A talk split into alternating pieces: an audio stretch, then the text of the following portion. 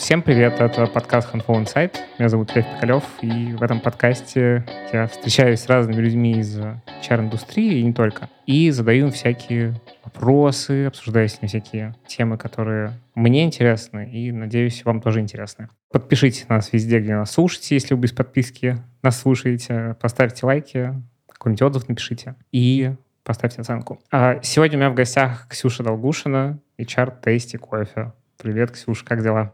Всем привет. Все супер. Спасибо большое, что пригласили. Невероятно приятно, волнительно и надеюсь, что разговор произойдет продуктивно. Кайф. Спасибо, что пришла. Давай сначала про тебя. Можешь немножко рассказать про свой бэкграунд, про то, как у тебя карьера складывалась, в общем, как это все вышло? Да, конечно, я работаю HR чуть больше четырех лет. Начала свой путь с э, ритейла. Работала в компании Organic. Это несколько магазинов в Ижевске здоровой, правильной, экологичной косметики. Занималась подбором продавцов, администраторов, управляющих, э, занималась обучением, выстраивала какие-то процессы. Это был мой первый опыт, такой довольно интересный, когда тебя погрузили во все, и ты такой, а, HR, это что, это как, это где, это когда. И потом уже уже через полгода я пришла в тесте и работаю тут до сих пор. Где-то три с половиной года уже получается. Ого, а как вообще в целом вышло, что ты такая, о, буду HR? Ну, типа, это как осознание случилось? Еще, наверное, в университете я училась на организатора работы с молодежью. И фактически это люди, которые работают в центрах доп. образования за очень маленькие деньги и делают огромное количество работы. Ну, это работа с молодежью в первую очередь. И в процессе я работала в школе, и я поняла, что мне хочется уходить в какую-то, ну, наверное, я на тот момент думала более серьезную работу, работать в офисе, как взрослая тетенька, и поняла, что мне близко HR, ства. Там у меня была знакомая, которая работала, она поделилась своим функционалом, я такая, о, класс, это же мне подходит, и начала искать работу, нашла и поняла, что мысли были верные, и я на правильном пути, и нисколько не жалею, что ушла с образования в HR. А ты прям в школе работала? Да, я работала в школе педагогом-организатором, социальным педагогом. Это такой довольно интересный опыт. Если бы мы здесь об этом разговаривали, то я бы тоже много чего интересного могла рассказать. Но это прикольно. Это тоже по-своему меня закалило. Это, наверное, мне какое-то взросление произошло, когда я работала в школе. А сейчас ты чувствуешь, что это помогает тебе, то, что ты работала с детьми? Вот какую-то параллель можно провести с тем, как ты это в работе используешь или нет? Да, с точки зрения коммуникации с людьми. Тебе нужно было выстраивать коммуникацию как с детьми разных возрастов, так и с учителями. Это тоже довольно интересный слой населения.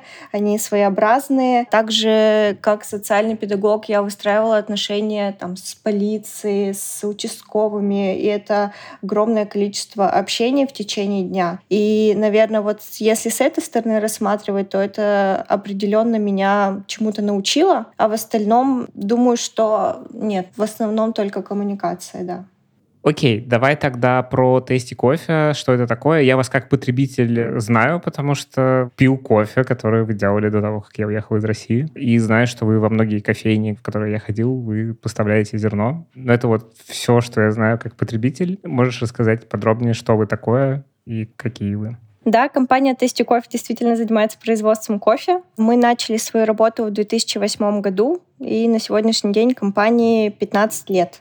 Вот в этом году, в августе, мы отмечаем 15-летие. Уже довольно взрослые ребята. У нас есть три основных направления деятельности. Первое — это оптовое направление. Занимается оптовыми продажами в рестораны, кофейни, офисы, в основном по России, но также в страны СНГ. Хотя мы сейчас не сильно направлены на внешний рынок. У нас внутри страны еще довольно много потенциальных клиентов, которых мы еще не перевели на правильную черную сторону. Также есть интернет-магазин, который занимается розницей, тоже активно развивается за последние пару лет. Там мы X2, X3 увеличились по количеству продаж. И есть две кофейни в Ижевске. Вообще компания сама с Ижевска. Это такая история скорее для души, чтобы наши жители Ижевска могли пробовать вкусный кофе, пить его и быть в контексте всей кофейной индустрии. Вот, кстати, интересно, что ты говоришь 2008 года. Я, насколько понимаю, это еще время, когда, ну, условно, была вот шоколадница, которая еще не стала экспериментировать с какими-то разными зернами. И вы, по сути, получается, двигали эту тему. Или вы сначала были как бы вот на рынке не спешлти с поиском классного зерна и классной обжарки, а обычным таким рядовым поставщиком? Как это было? Тоже важное уточнение. Мы довольно скромная компания, и мы обычно не говорим о том, что мы самые лучшие, мы самые первые, и просто стараемся делать так, как мы знаем, как мы умеем, и делать хороший продукт. Но фактически, да, мы, наверное, одни из первых, кто начал продвигать specialty индустрию в России. Активный рост начался в 2012 году, Четыре года — это ну, вот какое-то такое прощупывание почвы, как, где, с какой стороны подойти. И вот с 2012 года это уже та компания Tasty Coffee в таком общем понимании, которую сейчас видят клиенты, потенциальные кандидаты и так далее.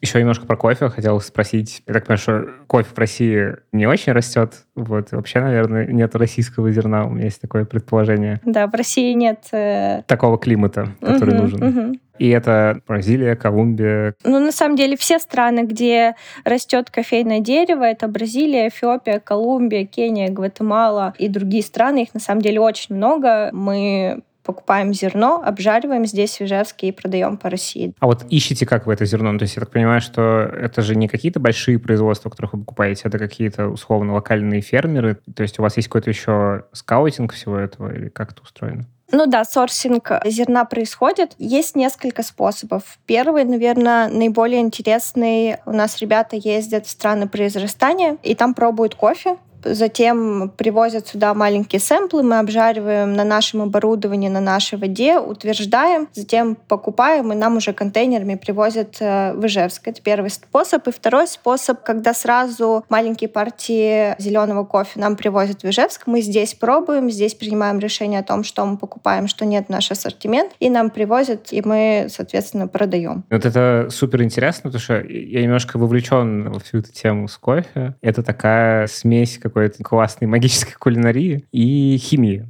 Слушай, это безумно интересно, потому что от обжарки много чего зависит, от того, как ты завариваешь, очень много чего зависит, от того, как настроена там кофемашина, в общем, вот это все. От всего абсолютно, от того, на какой почве, в какой стране, как обработан, как перевезен, как пожарен, как приготовлен, от этого всего, да, зависит вкус э, конечной кофейной чашки. Да, и для людей, которые как-то не очень вовлечены в эту тему, хочу вам посоветовать загуглить, что такое колесо вкусов. Это такая очень красивая штука про то, как определить, какие есть составляющие вкусовые и, на самом деле, ароматические тоже, потому что это же про запахи в том числе. Загуглите, это очень интересно.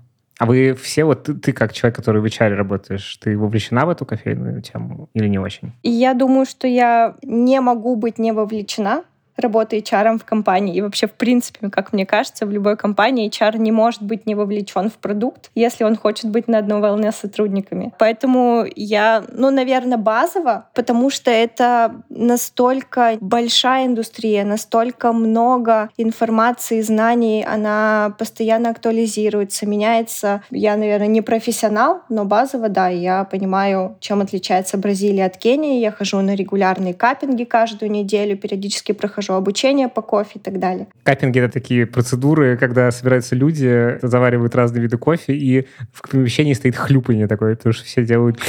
Да, да, все верно. Ну вот это как раз про колесо вкуса, про что ты сказал. Вот как раз на каппингах это тоже очень сильно помогает. А ты прям можешь понять, что вот тут цитрусовые, да, да. Ого. Как мне кажется, может понять любой человек. Тут дело времени, опыта. И насмотренности вкусовой какой-то. Да, да, да. Ты же, когда ешь клубнику, ты понимаешь, что ты ешь клубнику. Или когда ешь абрикос, ты тоже понимаешь, что ты ешь абрикос. То же самое, когда ты регулярно пробуешь кофе, ты уже исчленяешь какие-то особенности и понимаешь, что ты пьешь, например, с какой-то стороны, какой способ обработки, там, мытый, натуральный, экспериментальный и так далее. Да, это, кстати, очень интересно, потому что это же про то, как твои рецепторы настраиваются и такая же тема есть с вином, с определением вкусов. На самом деле индустрию вина и кофе очень часто сравнивают, и, наверное, в каком-то смысле это оправдано потому что там тоже есть дескрипторы, тоже очень много факторов влияет, но кофе как продукт, как индустрия все равно многограннее и сложнее. Чем вино, ты имеешь в виду? Ну, по крайней мере, так говорят, да, специалисты, профессионалы своих дел. Вау. Это не потому, что я в тесте работаю. Я говорю, такие мы вообще тут классные, вино, ерунда. Конечно, нет.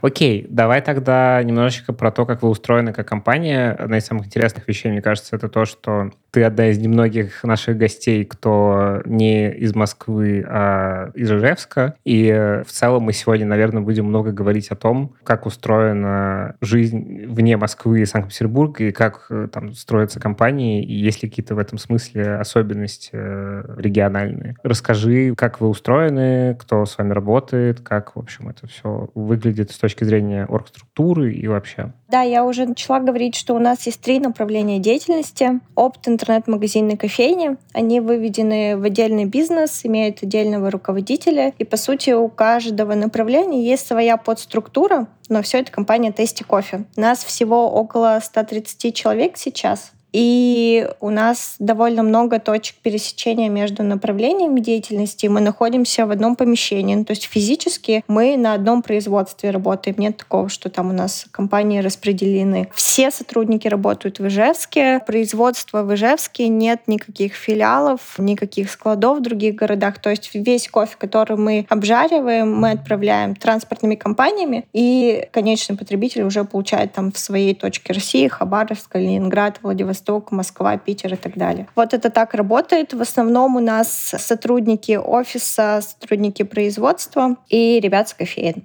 получается, по структуре. А сколько у вас всего? 130. А если как-то условно долями представить, каких специалистов больше всего по ролям? Это кто? Это, наверное, 50 на 50. 50 процентов это сотрудники производства, обжарщики. Обжарщики — это ребята, которые обжаривают кофе, выбирают его в ассортимент, э, калибруются по вкусу, делают профили обжарки. Есть сотрудники производства, которые фасуют, упаковывают и отправляют, и сотрудники офиса там, менеджеры по закупкам, бухгалтерия, отгрузки, отдел контента, HR и так далее. То есть у нас структура на самом деле довольно простая, как мне кажется, и мы в целом всегда к этому ушли и будем продолжать идти, не расширять штат, у нас не так много людей работают э, на всех позициях, если особенно сравнивать с э, объемами отгрузки и с увеличением количества клиентов и, и тон кофе, который мы отгружаем.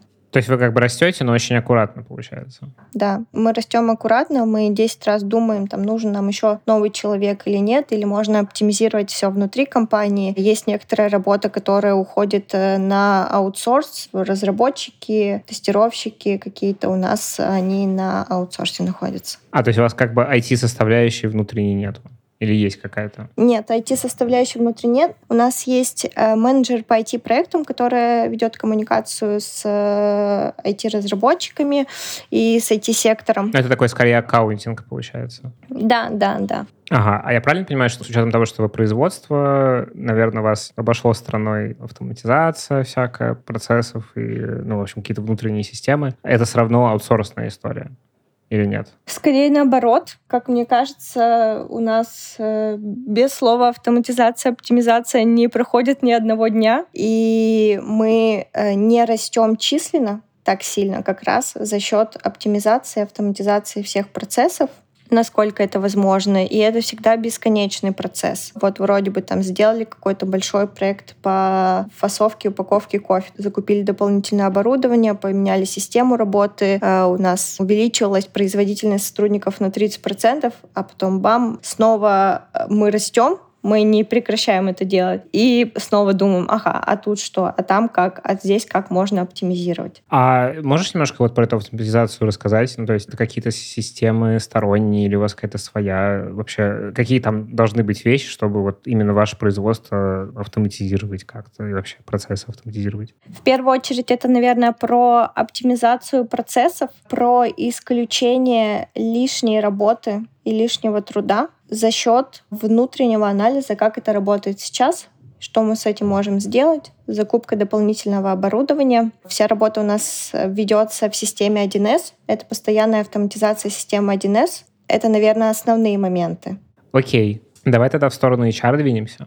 Как он у вас устроен? HR-дженералист ли ты? Или у вас есть какой-то прям отдел-отдел? Я была HR-дженералистом два года. И с прошлого августа у нас появился еще один HR, который занимается полностью рекрутингом и адаптацией новых сотрудников. Я занимаюсь всем остальным. Это все внутренние процессы, координация работы отдела HR, бенефиты, организация ивент-мероприятий, постоянный анализ атмосферы внутри коллектива, интервью, опросы удовлетворенности и автоматизация, оптимизация работы отдела также на мне. Угу. А кадровые истории, они отдельно вынесены? Да, да, это отдельно. Кадрами мы не занимаемся. Как быстро вы растете? В год в районе 10-12 человек у нас появляется. То есть, ну, условно, вы по человеку иногда меньше в месяц ищете? Да, да, примерно так и получается, что у нас где-то две вакансии, например, открыто в раз, и примерно, да, у нас человек выходит раз в месяц. А кого вы в основном ищете? Это вот, ну, основные кадры, где-то кто? Это сотрудники на производство,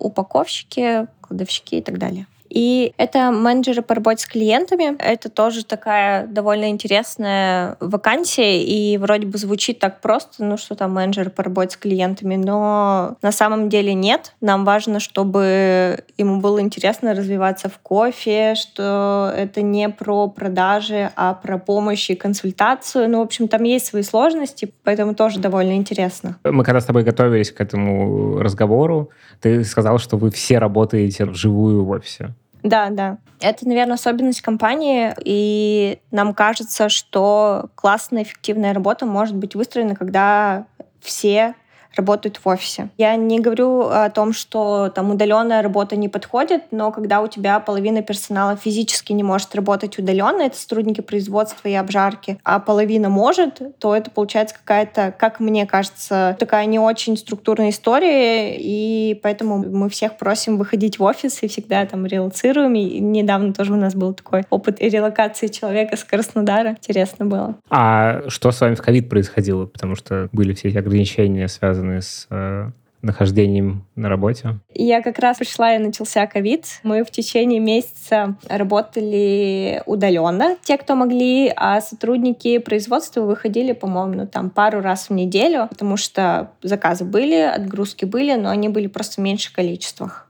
Ага, ну то есть ваша особенность не поменялась. Кофе относится к продуктам питания, поэтому мы продолжали работать, и в целом на нас это, конечно, отразилось, как и на всех, но не так сильно. То есть мы где-то через месяц начали все потихоньку выходить в офис, и там буквально в течение пары месяцев все вернулось на круги своя. Окей, расскажи, как у вас ваш подбор устроен, с учетом того, что в рамках этого подкаста большая часть людей, которые к нам приходят, это люди, которые ищут довольно для нашего подкаста классических людей в плане это разработчики, менеджеры, тестировщики, аналитики. В общем, такая IT-составляющая. У вас все-таки более история про производство. Как у вас выстроен подбор? Вот это супер интересно, потому что хочется все понять э, и с точки зрения воронки самой, с точки зрения источников поиска. В общем, расскажи вот про эту часть. Ну, давай начнем с источников поиска. Это Headhunter, это рекомендация коллег, и это наши соцсети. Это основные инструменты. Если есть какие-то особенные вакансии, то мы подключаем телеграм-каналы. Вот недавно, например, искали комьюнити-менеджера и искали под э, эту вакансию телеграм-каналы и публиковали там тоже довольно рабочий инструмент, на наш взгляд. По крайней мере, у нас был такой хороший опыт. В целом этого достаточно для того, чтобы была хорошая конверсия. Тут забегая, наверное, немного вперед, хочу сказать, что сейчас она немного снизилась по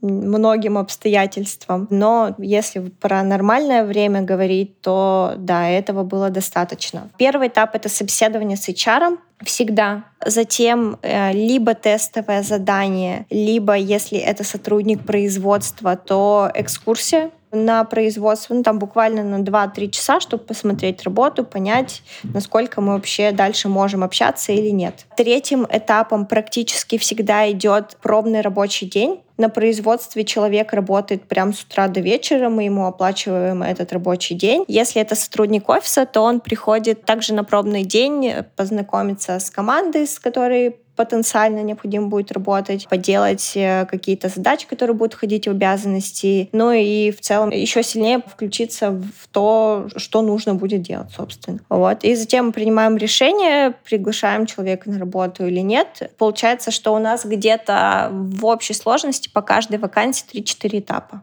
А с точки зрения каких-то ваших пожелания относительно этих э, людей, которых вы нанимаете? Ну, вот условно, сразу должны быть люди, которые секут за кофе, или как-то это скорее про интерес движения в эту сторону, и вы дальше уже как-то людей заражаете своей любовью к кофе? Как это устроено? Ну, мы обращаем внимание на интерес кофе по каким-то вакансиям, но понятно, что людей, которые обладают знаниями в кофейной индустрии, которые нужны нам, их, скорее всего, будет очень сложно найти. Не так много людей, которые понимают в кофе. Просто там человек не работал в кофейной индустрии, работал каким-нибудь менеджером в какой-то среднестатистической компании. Ну, понятно, что, скорее всего, там он, может быть, базово пьет черный кофе, иногда наши статьи в журнале читает, но это максимум. Этого, конечно, мало. Но мы обращаем внимание на интерес. Если человек приходит и говорит, что он вообще кофе не любит, это полный отстой, невкусно, но, скорее всего, у нас возникнут, да, вопросы. А зачем тогда вообще ты приходишь работать. Здесь всегда про баланс. То есть понятно, что люди, особенно люди производства, они в первую очередь замотивированы зарплатой и условиями работы. И это может быть в какой-то степени проблема региона. Если ты говоришь зарплату и говоришь, что она будет полностью белая, ее будут выплачивать, у тебя будут больничные отпускные, и все, вообще все сразу готовы идти работать. То есть порог удовлетворенности работой в регионах, он чуть ниже, чем нам нужно. Мы все-таки ищем человека, который не просто хочет получать зарплату, который при этом хочет работать в конкретно нашей компании, ему интересно, чем она занимается, и он хочет в своей области ее продвигать. Неважно, ты продвигаешь, общаясь с клиентами, ты пишешь тексты или ты фасуешь кофе или обжариваешь его. Это вообще абсолютно не важно. То есть для всех в этом плане мы стараемся делать одинаковые условия. И вот здесь вот такой баланс, его довольно сложно найти. И в этом, наверное, есть и сложность подбора, и наша особенность. Ну да, тут как будто очень много узких подмножеств в одном должны совпасть. Э, ну и вообще кажется, что есть еще некоторые ограничения в том, что вы находитесь в Ижевске, и вы работаете только в Ижевске, Получается, что если есть специалист, который секут за кофе, то в Ижевске как будто чуть меньше таких людей просто. Да, но при этом за последнее время больше стали откликаться с Москвы, с Питера, с больших городов. И с желанием переехать и работать в кофейной компании с кофе, развиваться в этом. И это на самом деле очень приятно и невероятно круто. Не всегда, не по всем вакансиям мы готовы релацировать, и мы об этом обычно говорим сразу и открыто, но ты тенденция, она мне, как HR, точно нравится. Мне кажется, что вот мы сейчас как раз подобрались к теме проблем найма в регионах. Это, конечно, очень сильно еще зависит от индустрии, в которую как бы ищутся люди, потому что понятно, что если мы говорим просто про производство чего-то, в регионах очень много всего, и, и понятно, что в целом тут есть как бы плюсы и минусы, но вот что касается вашего бизнеса, как будто бы эта история еще про то, что вы частная компания, еще в свой вклад вносите в то, чтобы люди не разъезжались все в Москву, в Санкт-Петербург, а даже вот ревоцируете людей. Вот это интересно, как это устроено. Но мы релацируем людей в первую очередь, потому что рынок Ижевска, он очень ограниченный.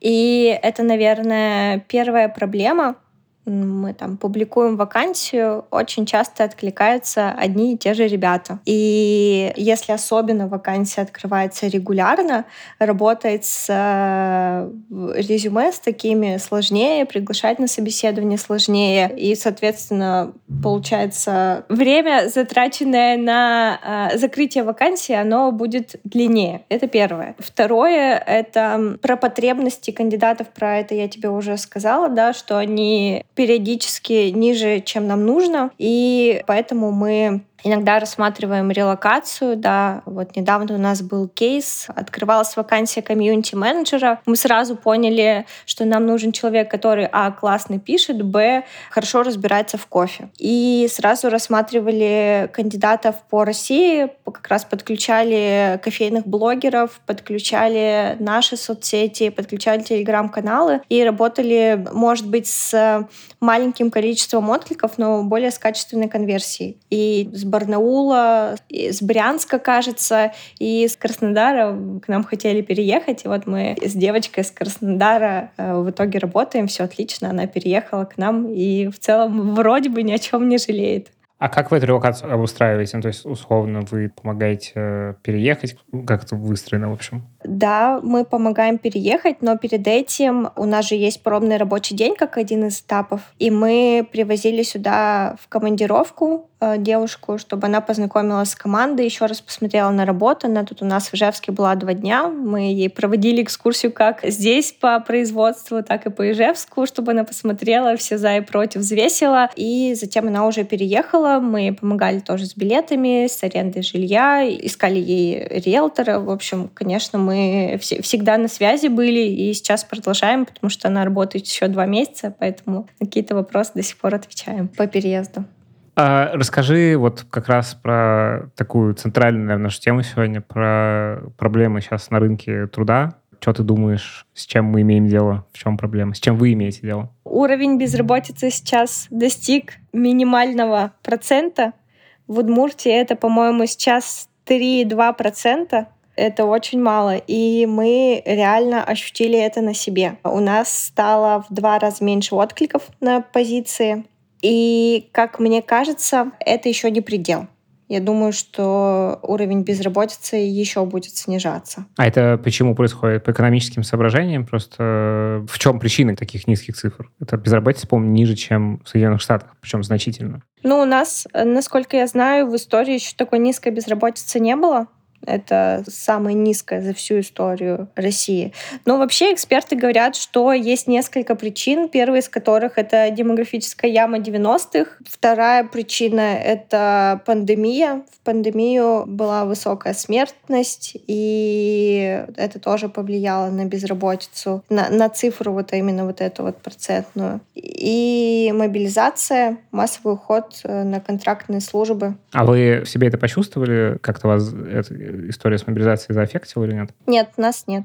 Окей, значит, безработица, еще что? Ну, то есть э, понятно, что ты за три с половиной года, то, что ты в компании, наверное, ты видела какую-то динамику. Можешь про динамику рассказать? У нас бренд компании все равно укрепляется, и за счет многих факторов в том числе рекламной интеграции, которые мы делаем с разными блогерами. И я заметила, и это до сих пор, кстати, продолжается, что у крупных рекламных блогеров, у которых мы делали интеграцию, от них приходят кандидаты на работу. То есть они говорят, я увидел у Дудя вашу интеграцию, я узнал, что у нас в Ижевске есть такая компания, погуглил, о, вы классные, я пришел к вам на работу. Интеграция, на секундочку, была около двух лет назад, и до сих пор приходят э, люди. Это круто. Ну и вторая, наверное, тоже важная и основная Проблема — это рынок очень узкий в Ижевске. 700 тысяч человек живет в Ижевске. У нас там мало приезжают, мало уезжают. И вот это получается, что ты работаешь с вот этим количеством человек, и их не становится больше. В этом есть определенная проблема, но с другой стороны, я не могу сказать, что у нас есть проблема с подбором. У нас вакансии закрываются, они закрываются вовремя, там, в течение месяца. По стандартам, по-моему, таким средним, это нормальное время закрытия вакансии. И я думаю, что на нас это сильно не отразится в долгосрочной перспективе, потому что у нас нет грандиозных планов по подбору. Мы не хотим превращаться в завод, да, мы растем, но мы растем численно не так быстро и не так много сотрудников у нас становится. Окей. Какие еще есть особенности того, что вы в регионе находитесь? Как это ощущается? Как мне кажется, в регионах довольно просто быть классной компанией потому что уровень конкуренции сервиса низкий? Да, да. Потому что если сравнивать с большими городами, там больше компаний, там больше конкуренции, там предлагают лучшие условия, и люди в больших городах задумываются о хороших условиях. Чем меньше город, тем меньше люди думают о том, как человеку работается, насколько ему хорошо или нет, а что мы можем сделать, чтобы было лучше, а как мы можем увеличить зарплату, сделать сотрудникам ДМС, скидки на спорт и так далее, и так далее. То есть нет потребности улучшать условия работы с сотрудником в маленьких городах. И это особенность, наверное, HR в регионах, И это меня немного расстраивает. Иногда сильнее, иногда чуть меньше. Но когда ребята приходят на собеседование и спрашивают, а это точно вы такие условия предлагаете? А в чем подвох? Тебе становится грустно. Первый раз ты хихикаешь, а потом тебе уже становится грустно, что ну вот так. Можешь немножко подробнее в этой части рассказать, что удивляет? То есть, условно, обычно везде вот так, а у вас это почему-то выглядит как какая-то очень удивительная вещь. Первое — это зарплата. Мы стараемся предлагать зарплату выше рынка в соотношении времени, затраченного на работу и зарплаты. Это довольно неплохо для Ижевска. Какая средняя зарплата в Ижевске вообще? Средняя зарплата 38. А вы на сколько процентов э, выше рынка работаете? Ну, где-то в два раза. Мы периодически смотрим, анализируем, какие зарплаты предлагают на рынке, и делаем лучше не потому, что у нас есть проблемы с подбором, а потому что у нас есть возможности. И сейчас, может, немножко так пафосно и наивно будет звучать, мы по-настоящему ценим труд сотрудников. И поэтому там и зарплата выше, и бонусы предлагаем, и так далее, в общем. Просто с точки зрения бизнеса даже это довольно интересный подход, потому что, ну, условно, вот одна из сильных сторон компании, которая находится в регионах, это меньшие затраты на фото. При похожей маржинальности, если вы, ну, условно, конкурируете с а, компанией, которая делает то же самое в Москве, это меньше стоимость аренды помещений, меньше фот. Вот это интересный момент. Это как бы про ценности скорее история. С одной стороны, да, с другой стороны, мы оптимизируем работу и стараемся не увеличивать сильно штат, и за счет этого нам удается улучшать условия действующих сотрудников в том числе. И текучесть, получается, вы уменьшаете таким образом? Да. Ну, у нас текучести практически вообще нет в компании. Пару человек в год. А это как бы специфика индустрии и э, того, что вы в Ижевске находитесь, и конкуренция меньше? Или почему так? Может быть, с одной стороны, потому что мы находимся в Ижевске, но с другой стороны, опять ориентируюсь только на обратную связь сотрудников. У нас одни из самых лучших условий работы в Ижевске. Независимо от индустрии именно, то есть вот просто как компания? Да. Вау. А с учетом этого, мне интересно, как вы вообще нанимаете людей на производство, потому что в целом, если там сравнивать с э, наймом в IT, как будто бы довольно сложная история набрать людей под ваши ценности э, с точки зрения отдачи, удовольствия от работы и каких-то базовых ценностей. Как вы ищете этих людей? Что это за люди? Мы ищем людей, которые хотят работать, которые ответственны за свой блок работы, которых не нужно дополнительно подпинывать, мотивировать, ставить им надзирателя, который будет следить за их работой. То есть изначально человек ответственен за свой блок работы. И это прослеживается на всех позициях, на которые мы ищем людей. Во-вторых, это честность если в процессе подбора мы понимаем, что человек что-то там юлит, что-то не договаривает или где-то он приврал, то это, скорее всего, нам тоже не подойдет. При этом я напрямую это не говорила, но так прослеживала, что мы такие классные, предлагаем классные условия работы, у нас вообще все работают, никто из компании не уходит. На самом деле так и есть, но при этом это очень сильно не бьется с моим внутренним ощущением, потому что мы как компания не очень любим говорить, какие мы классные, мы просто делаем. И это тоже, наверное, прослеживается в подборе. Как правило, люди уже приходят на собеседование показать себя и сказать, какие они вообще классные, молодцы, это да, но здесь очень важен вот этот вот баланс, когда ты кичишься тем, что ты делаешь, или когда ты просто реально классно делаешь свою работу. Но тут вот как-то так. Это всегда супер интуитивно. Понятно, что у нас есть критерии подбора, у нас есть конкретные вопросы, которые мы задаем. У нас есть критерии и качества, которыми должен обладать человек на каждой из позиций. Но если говорить в целом про портрет сотрудника Тестиков, вот я бы так описала, наверное. В целом сейчас есть довольно заметный перекос на рынке. Ну, вот, когда мне было лет 15-18, была какая-то тема, что экономисты юристы — это топчик. Сейчас мы все видим, что IT супер в топе, все хотят войти в IT. Это чувствуется как-то? Есть ли у вас вообще в этом смысле конкуренция? Ну, тут конкуренции быть не может, потому что мы нанимаем разных людей. Это если только офисные позиции, то очень спорно. У нас, э, я уже говорила, IT-сектор выделен на аутсорсинг, поэтому мы не нанимаем айтишников. С точки зрения условий работы, периодически я, наверное, общаюсь с HR HR с Ижевска, чтобы там узнать, как у них это работает, чтобы просто скорее перенять опыт, поделиться опытом только вот в таком контексте. Ну, то есть